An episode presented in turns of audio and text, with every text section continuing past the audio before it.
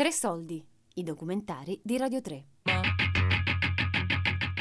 L'arte di curare e di raccontare, di Roberto Gandini e Gianluca Rame.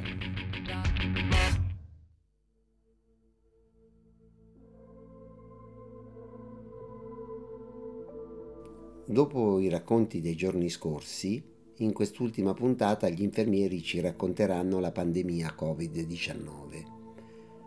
Non sono i racconti a cui i telegiornali ci hanno abituato, e cioè quelli che celebrano l'eroismo dei sanitari usando il linguaggio della guerra. Sono impressioni personali, fatte di paura, di consapevolezza e di senso del dovere. Sono pensieri di chi si trova in mezzo ad una tempesta e non sa se ce la farà a superarla. Anche queste storie confluiranno nello spettacolo L'arte di curare e di raccontare, che il Teatro di Roma produrrà nel 2021, in collaborazione con FNOPI, la Federazione degli Infermieri. Quinta puntata, la pandemia. Mi chiamo Monica Falocchi, lavoro presso gli ospedali civili di Brescia. Sono Emanuele Bordonaro, sono un infermiere iscritto all'OPI di Palermo. Sono Andreina Raschietti. Negli ultimi 20 anni della mia professione mi sto occupando di assistenza domiciliare. Sono Federica Capizzi, ho 24 anni e da 3 anni mi sono trasferita a Milano per studiare infermieristica all'Università degli Studi di Milano. Mi chiamo Lorenzo Di Meglio e sono infermiere adesso presso l'ospedale Mauriziano di Torino. Io sono Stefania, lavoro all'Istituto Oncologico Veneto di Castelfranco Veneto.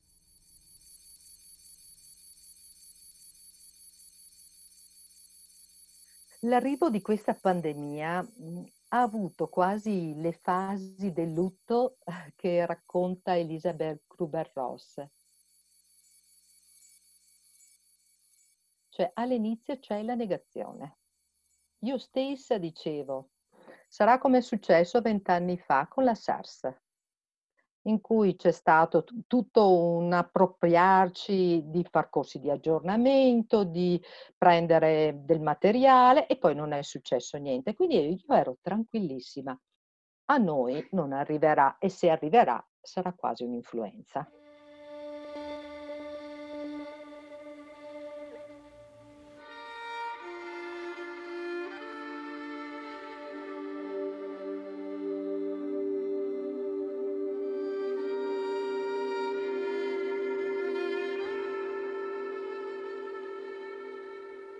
Poi c'è stata la fase di shock. La fase di shock perché? Perché è cominciato, proprio in Veneto, a chiudersi dei paesi. Un ospedale è stato immediatamente chiuso, quello di Schiavonia, uno degli ospedali più grandi, più nuovi del Veneto. Il primo paziente è arrivato il 23 di febbraio e nel giro di 4 giorni eravamo già praticamente con la metà della terapia intensiva occupata da questi pazienti, perché l'afflusso in pronto soccorso si faceva sempre più sentire e i pazienti erano veramente impegnativi e in insufficienza respiratoria grave.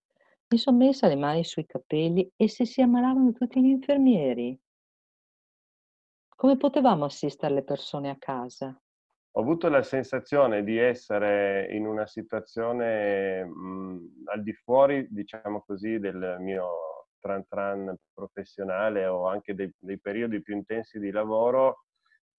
Istantaneamente dal primo turno in questo reparto Covid, perché mi sono sentito come una pallina di flipper, nel senso che il reparto era tutto da organizzare, sistemare, ma soprattutto l'urgenza con cui i medici ci chiedevano di fare delle cose per i pazienti, per loro, e l'affanno continuo. E lì è cominciata la paura, anche perché all'inizio eravamo completamente impreparati, non avevamo gli strumenti, all'inizio non avevamo neanche le mascherine, non ce n'erano per tutti.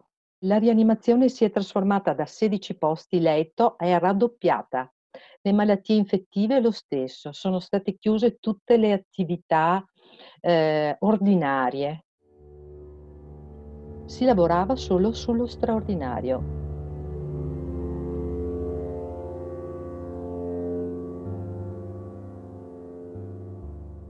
L'ambiente è rumoroso per tanti motivi, perché c'è sempre più gente che accoglie un paziente e quindi i toni si fanno un pochettino alti, perché ovviamente con le mascherine così bardati non ci sentiamo e quindi tendiamo ad alzare la voce.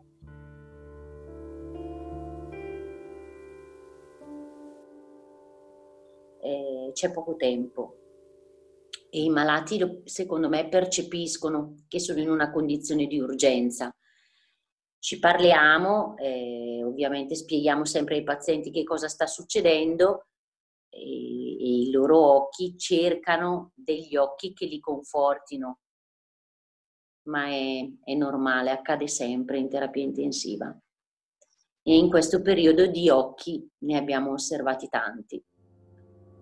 E la mancanza della famiglia, di persone, delle persone che conoscono, sicuramente rende ancora più tragico quello che stanno vivendo. Da neolaureata lo aspettavo difficile, una situazione difficile, e da un lato avevo paura perché non mi iniziare, perché non mi sentivo all'altezza, e dall'altro però non vedevo l'ora di cominciare e dare anch'io il mio contributo.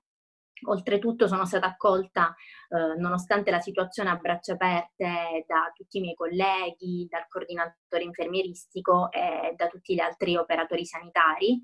Quando i pazienti ritornano dalla terapia intensiva hanno un risveglio prepotente del loro corpo e della loro psiche, quindi sono un po' come dei cavalli imbizzarriti, ecco, non è che siano tranquilli e pacifici, perché insomma sono stati addormentati magari anche contro il loro volere e si risvegliano in un posto che è alieno, con persone tutte intabarrate che sembrano i marziani, e quindi insomma sono spaventati, sono ansiosi, sono preoccupatissimi, non capiscono in che situazione sono, anche perché la lucidità non torna immediatamente, quindi anche noi siamo costretti per brevi periodi, speriamo sempre brevi, di doverli sedare un pochino, ecco, di togliergli questa angoscia che ovviamente li pervade tantissimo.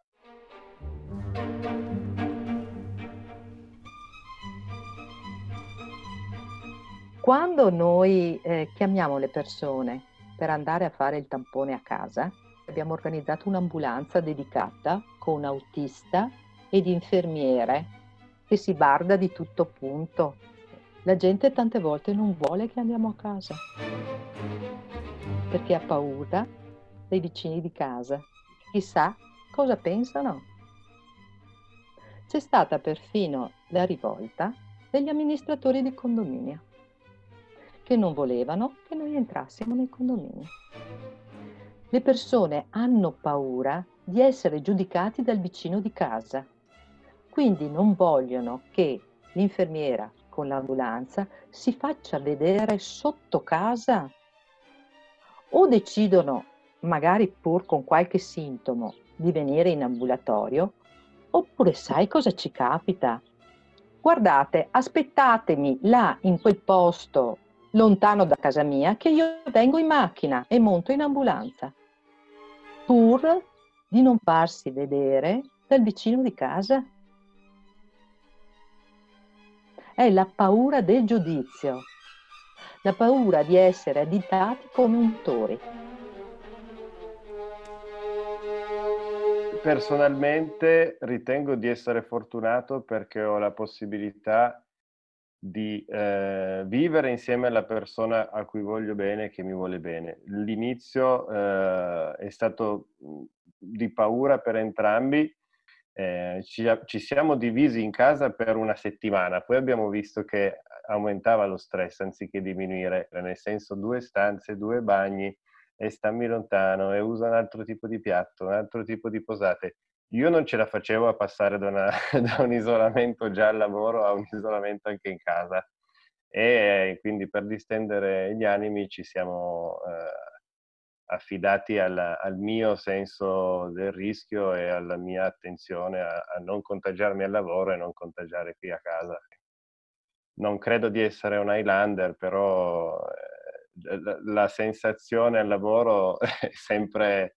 ne rimarrà solo uno, ma non sappiamo mai chi è, perché ogni settimana qualcuno si positivizza o qualcun altro guarisce e ritorna.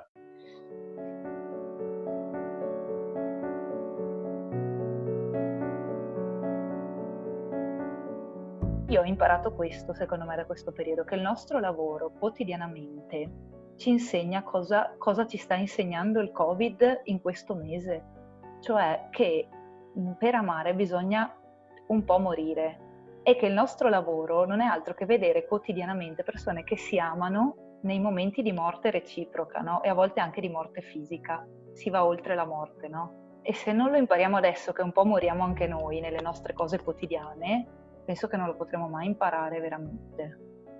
In realtà credo che questa epidemia abbia contribuito tantissimo a far cambiare alle persone l'idea del ruolo dell'infermiere. È una visibilità che in prima battuta ho pensato che fosse assolutamente un'occasione per farci conoscere nel nostro ruolo fondamentale e non essere sempre messi, come dire, al secondo posto, perché si nominano sempre i medici in prima battuta e poi arriviamo noi, no? Medici e infermieri. Invece l'infermiere in realtà in un'epidemia come questa ha svolto un ruolo fondamentale. Il Covid ha portato un ribaltamento di quella che è la percezione dell'infermiere. Io ho 20 anni che lavoro sulle ambulanze e in 20 anni siamo stati aggrediti, minacciati, beffeggiati, derisi, mentre adesso è come se si fosse catapultato e rovesciato tutto un sentire.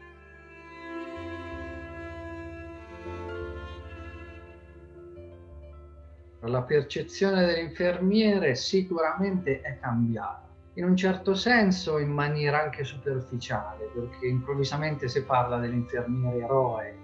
Io quando mi dicono che sono un eroe, cioè mi viene da sorridere, perché io faccio adesso lo stesso lavoro che facevo prima, con la stessa passione, le stesse emozioni, gli stessi sentimenti, la stessa cura nei confronti della persona. Quindi per me Covid o non Covid, il nostro lavoro è sempre stato questo. Quindi assolutamente eroe mi sembra una cosa esagerata. Non so se cambieranno le cose, sono molto onesta, non so se cambieranno, perché i giornali di oggi finiscono nei cestini di domani da sempre.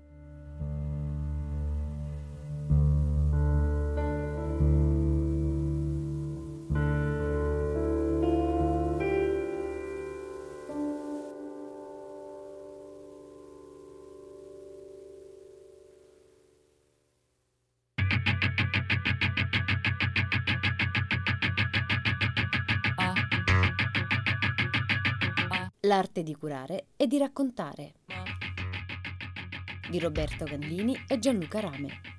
Tre Soldi è un programma a cura di Fabiana Carobolante, Daria Corrias e Giulia Nucci. Tutte le puntate sul sito di Radio 3 e sull'app RaiPlay Radio.